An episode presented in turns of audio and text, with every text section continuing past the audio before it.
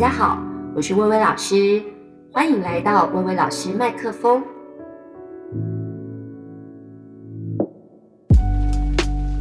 今天想要跟大家聊的主题叫做女性的生存威胁感。那会有这个词汇的出现呢，要先回溯到刚好大家哇，那个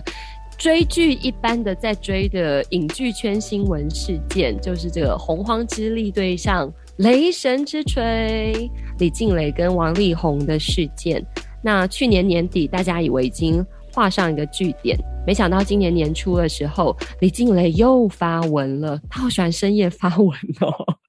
那这次又发文呢，提到的事情是，呃，王力宏要带三个身份不明的男性进家门去看小孩，但是李静蕾呢，因为觉得只有我自己啊，还有一个女佣啊，两个女性啊，并且还有两个孩子而已，她觉得四个成年男性。进到家里面来，对她来讲会造成很大的一种莫名的压迫感。但是因为很多人在看这个，有点像在看戏剧的概念哦，就很喜欢这个发出自己的评论，就觉得什么啊，这个有什么好压力的啊？从以前一面倒，很多人都说，嗯，李静蕾的。呃，文笔很好啊，或者很站在他这边啊。这次却很多的男性跑出来说不理解，这有什么好？就是成为一个争执的开端。那这件事情呢，引发了很多的讨论跟回响。那我自己很喜欢一个呃 粉丝专业，叫做德州妈妈没有崩溃。大家可以去搜寻来看一下，他他人生发生的事真的好值得崩溃哦！就是无论是婆媳的问题呀，或者小朋友很皮呀，等等等。那但是呢，他也提到了这件事，因为他自己是王力宏的粉丝，可是他蛮客观的去讨论李静蕾这件事情。他说，很多人是不能够理解什么叫做女性的生存威胁感。他就提出自己，他住在那个德州的家，有大概一百平这么大吧，没有先生陪同的状况底下，他说他是没有办法跟男性工人独处的。此话一出，又引起了各种酸民啊，或者是真的是吃饱太闲的人的攻击跟反弹。有人认为说这个就是恐男症啊，然后有人觉得。哦，拜托，这个是你自己想太多，好不好？甚至有人真的是画错重点，说他对工人有职业的歧视，然后有人就说啊，你看，你看，又来了，呃，女权主义这样子。可是我自己对他讲的这句话叫做：身为女性，其实多多少少或轻或重，都曾经感受过被觊觎的压迫感。被觊觎并不是因为我们什么长得很漂亮啊，还是什么从小就是什么校花，还是怎样？不是，这个被觊觎的压迫感，我觉得真的是很多女性很有共鸣的，然后或者是很多很多很多人其实也很难理解的，所以我觉得这个部分很想跟大家来聊一聊。那除此之外呢？因为德州妈妈要提出，她后来又回文，然后来反击这些攻击她的人。她用自身的经验提出，她小时候哈、哦、要通勤的时间，包含搭公车啊、搭捷运啊，还有就是要走山路啊，总共要花大约两个小时的时间通勤。她已经是非常的小心翼翼、戒慎恐惧，口袋哦一边。紧抓着钥匙，另外一边紧抓着美工刀。哇，这你们可能很难想象哦。其实我自己在呃国中、高中念都是女校，我身旁一定都是带着一支口哨，男生都不能想象这种感觉。但当然啦，这也不是真的是性别的问题，这么简单而已。可是他提出了自己的经验，说他都已经这么小心了，他依然曾经遇过在公车上有人。从他后面偷偷把他的裙子拉链拉开，或者是他要下车的时候，有人故意挡住门不让他下车。听了之后，我觉得很有回响。但是为什么他会这么勇敢的说出来？或者是这样子的风气，就是告诉大家说，其实我也是。这个风气是怎么来的呢？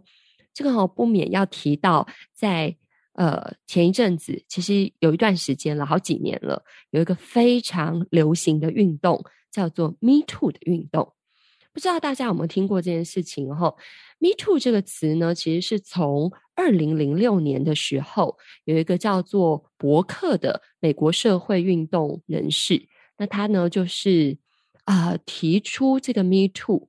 可是 “Me Too” 的由来是因为他听了一个十三岁的少女受到性侵的一个经历，那当时候他不知道该怎么回应。可是他事后反省跟检讨自己的时候，他觉得如果他能对这个少女说出 “Me too”，叫做“我也是，我也跟你一样曾经有过类似的经验”，他觉得或许会让对方好受一点。那同时，因为他是一个社会运动人士，所以他就觉得，嗯，如果我可以让这个词汇在更多的女性的圈子里面，能够形成一种风潮，让大家把自己亲身的经历，也许是性侵害，也许是性骚扰，能够把这个事件勇敢的说出口的话，是不是这个同理心能够进一步的？推动性别平权的可能性。后来，在二零一七年的时候，有一位叫做艾丽莎的女演员，受到这个博客的呃启发，她觉得是啊，这事情这么棒，而从二零零六年提出之后，怎么回响这么少呢？所以，她就决定要做出这样子的一个回应，在呃社群网站上面提出自己的看法，提出自己的经历。没想到这则推文呢，在推特上面被推爆了，短短的一天时间内，二十万个人的回响，隔天更快速有五十万个回响，甚至在脸书上面，第一天这个消息爆开的时候，竟然有一千两百万则贴文用这个来当标签，当 hashtag。你知道这个事情其实是全世界的一个。共同的伤害是全世界很多女性共同的创伤记忆。很多的好莱坞巨星抛开了自己的大明星的光环，那很多的运动选手、运动明星，包含体操界、啊、羽球界、网球界，非常非常多不同的地方的人，他们都用 “Me Too” 来作为一种声援，同时也是血泪斑斑的提出了。自己曾经有过的经历，那啊，这就让我，其实我我也很想很想要跟大家分享的，就是 Me too，我自己也是曾经有过这样子的经历，是性骚扰，而且是从小到大都有。这个事情我还蛮常在课堂上和学生分享，因为我觉得，嗯，很多时候小孩子的痛苦。无处可说，可是他们需要一个有同理心的人，可以跟他呃分享，或者是倾听他。也许老师所说的 “me too” 能够让他放下一些防备，让他也愿意同时把自己的脆弱拿出来做一点，就是疗愈。那我自己小时候呢，就是很小吧，我我我呃出生两个月就在我的姑婆家长大的，没有跟爸爸妈妈住在一起。那有一次，大概是我幼稚园的时候吧，呃，姑婆刚好在煮饭的时候，呃，没有盐或是没有酱油之类的。那因为炉子上面正好那个火还在煮东西呀，所以他就呃请我去帮忙买调味料。那我在出门的路上，其实哈，我们家是住在那种还蛮大的巷子，就是人来人往，而且当时候是傍晚的时间，没有。没有太多的安全上的一个顾虑，买个酱油也很快，巷子口而已，可能不到五分钟就回来。可是呢，事情就是这么巧，刚好有一个成年的男性要来跟我问路，那我就自作聪明，自告奋勇，除了跟他讲怎么怎么走，那他说哦，我不知道这个你讲的是怎么走，诶，然后就决定说我要带他去。那带他去的路上，我心里面还挂念着啊，我姑婆的那个炉子上东西还在煮，没有这个怎么煮啊？所以呢，我就啊，天哪！我就是现在想起来，就是觉得很后悔。我就是带着他穿过了一条没有人会经过的小巷子。那那条小巷子呢，变成了我记忆中的暗巷，真的是很像是《纽约时报》在二零一八年的时候谈到 Me Too 的运动。他说，这个运动带着很多人走向了记忆的地下室，然后挖开了那个尘封已久的回忆。我有时候午夜梦回，还是会想到这条巷子，就是呃，那个男生就走到一半的时候，走到那个路中间的时候，告诉我说，他突然尿急，很想尿尿，然后但是他怕如果有人经过的话，他会被人家看到，所以请我挡在他的前面。嗯，其实当时候我真的不知道他在我后面做了些什么，那我也并没有真的受到很严重的伤害，虽然记忆上是很模糊的，但是我每当回想起这段记忆的时候，总会觉得是不舒服的，并且会有一种感受是，我好像遭遇了什么，但是也很庆幸我似乎逃过了什么，似乎逃过了一劫。那我得说哈，我绝对没有怪罪我姑婆的意思，因为哇，那已经是几十年前了。民风比较淳朴，很多大人事实上是没有什么警戒心的。那别说那时候，呃，我真的就是一个可能三五分钟内发生的事情。后来有另外一件事情，更可以看出，无论是隔代教养，或是我自己的爸爸妈妈，大家都没有意识到所谓女性的生存威胁感，这个感受是什么。就是后来我在小学五年级的时候转学回到我爸爸妈妈家，那我爸爸妈妈是开餐厅的，就是有各种不同的朋友。那其中他们有一群警察的朋友，很常到我们家餐厅聚餐啊、喝酒啊，甚至闲来无事的时候会到我们家打麻将。诶，我不知道这可不可以说，他们啊，他们应该也都年纪上都已经退休了啦，然后就是。有一次呢，我爸爸妈妈在上班的时间，可是呢，这群警察的朋友他们是呃休息的时间，竟然跑到我家按电铃，诶，然后来我家按电铃跟我说：“呃，妹妹，我们呃是谁谁谁呀？什么什么叔叔啊？那呃我们中间休息哦，可不可以让我们上去打麻将啊？你有看过我们的呀？”那我当时候的直觉，我不知道。梁静茹借我的勇气吧，我就跟他们讲说：“哦，不行哦，我爸爸妈妈不在家，不可以让你们上来。”他们就说：“可是你认识我们呐，而且我们已经跟你们爸爸妈妈说好了耶，就是没关系啦，我们上去打一圈，打一圈，我们又要回去上班了。”然后我真的是当时候的我，想想真是太聪明了呢，就是跟他们讲说：“不可以，只有我一个人，我会害怕，所以你们不行上来。”等我爸爸妈妈回来的时候，你们再来。那他们拗不过我，就是我不开门，他们也拿我没办法，所以摸摸鼻子就走了。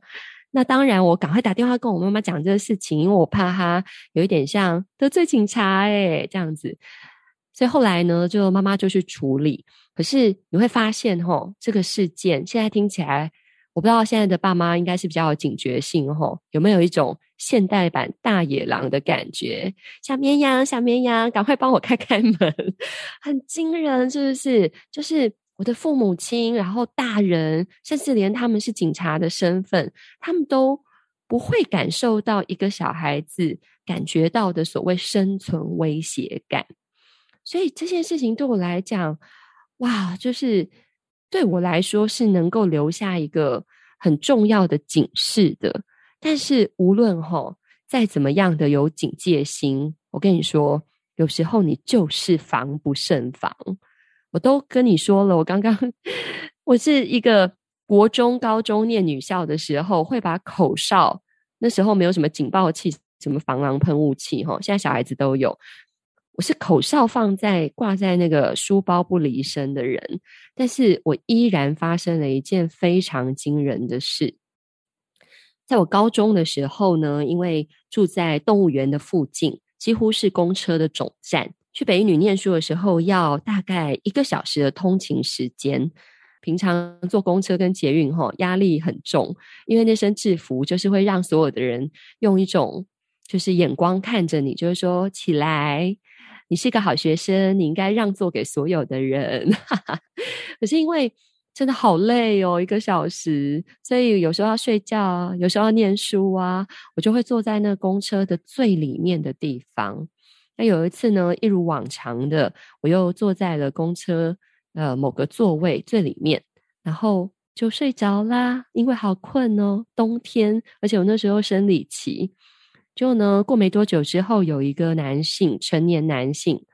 他呢一屁股坐到我旁边，那是稍微体型比较大、吨位比较大的男性，一屁股坐下来的时候，就硬是往我身上挤。那你知道，好学生的情绪作祟，就会觉得，嗯，我们要体谅别人，他就是需要比较大的空间，所以我就把我自己再往里面挤了一点。但是呢，真的是太没警戒心了，我就一边打着瞌睡，然后就没有注意到身边发生的任何情况。可是后来回想起来，这一切啊，你知道这种这种情况，我们还是会回来反省我们自己。但是当然，我要告诉所有的人，就是其实都是犯错的人，他们的错。这个男性呢，就用公事包把公事包放在他的就是前面嘛，很正常，就放在他的腿上。那他的右手紧挨着我的左手，可是我却没有发现他的左手在公事包的掩护之下伸到了我的腿上，而且一路摸到我的大腿根部。那我要讲一件很瞎很蠢的事情是，我完全没有感觉。因为当时候天气太冷了，我穿了一件很厚的裤子，而且我用了很厚的卫生棉，所以我完全不知道他在摸我。可是是什么时候才发现他在摸我，然后就是发现这一切的呢？真的是想起来觉得好恶心哦！是他准备要站起来，在公馆内站要下车的时候，他站起来的那一刻，我感受到巨大的温差。才发现，原来刚刚有一只手放在我的腿上，然后当时候我的心里觉得就是太恶心了，好可怕，各种无论是恐惧啊，然后就是羞愧，不知道为什么这个时候我们就是会感到羞愧，觉得没有保护好自己。然后当时候他起身的时候，我我好生气哦，我站起来指着他，然后我的嘴边都已经。割案，就是脏话都已经浮到我的嘴上了，可是我喊不出口，我骂不出声。我后来才发现，原来人其实是在最恐惧的时候，或是最愤怒的时候，竟然是讲不出话来的，是发不出声音来的。哇，那个你知道，我一整天心情都很差很差。我到学校的时候，我整个上午都是一个心不在焉，完全听不进去老师讲的每一个字，然后不断的在回想我为什么我为什么受害，他为什么这样对我，然后各种情绪，然后一直像是那个下棋在复盘一样，我一直在检讨我自己说，我应该要怎么做？如果我下次遇到的时候，我当时应该如何？我一直一直在想这个事情，直到下午的时候，刚刚好我们班有辅导课。那当时候我们的辅导老师是呃北一女的辅导辅导主任，他讲话非常的幽默，相当的风趣，然后常常跟我们分享很多的经验，都好疗愈哦。所以是我们全班最喜欢的老师。所以在一下课的时候，我很少这样，就是立刻。紧追着老师不放，然后老师以为我要问他什么上课的问题，但是我直到离开同学的那个群体的时候，才有勇气对老师说我今天早上发生的事。那老师非常有耐心的聆听我，但是我以为我讲出来之后，心里面就得到一种宣泄或者释放。但我完全没有想到这个事情变成我后来的创伤记忆，因为在那之后的每一天，将近有好几个月的时间，我坐公车不敢再坐最里面的位置。我坐公车的时候完全不敢睡觉，连打瞌睡都不敢。我坐公车的时候，一旦有有男性要坐到我旁边的时候，我就会立刻站起来，真的是弹跳诶，整个人弹跳起来，觉得好害怕。所以，就是这经验对我来讲，我的天哪，我就会觉得，哇，怎么可以留这么久？那个不舒服，那个作呕，那个愤怒，那个伤心，各种的五味杂陈在心里面。我有时候觉得这个 Me Too 的运动，它不是一个社会运动，它不是一个什么流行的女权、什么风潮，都不是的，而是当我们在面临别人的创伤的时候，那个心里面的共鸣，如果是可以勇敢说出口的时候，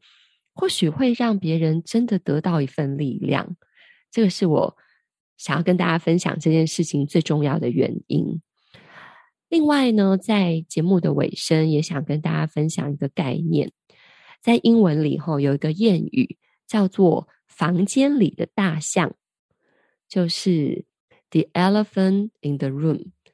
就是在房间里的大象，是指那些曾经存在过，让你觉得触目惊心，让你觉得很惊恐，可是大家却明目张胆的忽略它、否定它。换句白话来讲，哈，就是我们知道那个大象在，但是我们清楚的知道说自己不该知道，所以你就选择假装看不见，视若无睹。大家小时候应该听过一个童话故事《国王的新衣》，其实《国王的新衣》的概念跟房间里的大象就是很类似的。大家不知道记不记得《国王的新衣》就是国王没穿衣服嘛？可是大家都不敢讲。但你记得那故事的结尾吗？就是有一个很诚实的小孩指出说：“为什么大家在帮他拍拍手啊？他其实根本没有穿衣服啊！”那时候所有的大人呢，赶快捂住了这个孩子的嘴巴，因为没有人敢对国王说这件事。所以，当很勇敢的人说房间里有一只大象的时候，请你不要装作不知道，请你不要假装。什么都没看见，也不要捂住他的嘴。就像那个德州妈妈，她提出了所谓女性的生存威胁感这件事情，竟然这么多这么多人，在我以为性别平权的概念其实慢慢在台湾是比较进步的同时，